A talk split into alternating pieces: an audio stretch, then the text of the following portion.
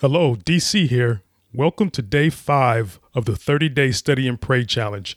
Today's scripture is Romans 10 17, and it reads So faith comes from hearing, and hearing through the word of Christ. Faith comes through hearing the word of Christ.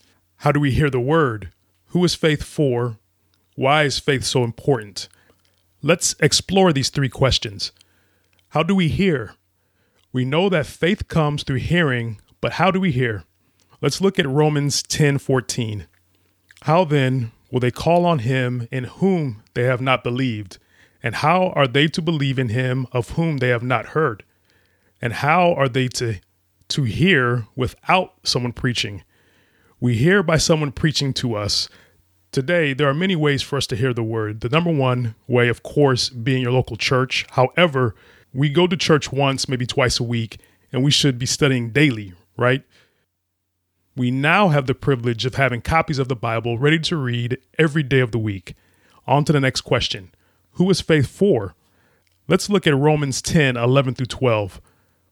For the scripture says, Whoever believes in him will not be disappointed. For there is no distinction between Jew and Greek, for the same Lord is Lord of all abounding in riches for all who call him. Faith is for everyone. Our Lord created us all and is Lord of all. Hallelujah. Now for the final question Why is faith so important? Let's look at Romans 10 8 through 10. But what does it say? The word is near you in your mouth and in your heart. That is the word of faith which we are preaching that if we confess with our mouth Jesus as Lord and believe in your heart that God raised him from the dead, you will be saved. For with the heart a person believes, resulting in righteousness, and with the mouth he confesses, resulting in salvation. So faith leads to our salvation.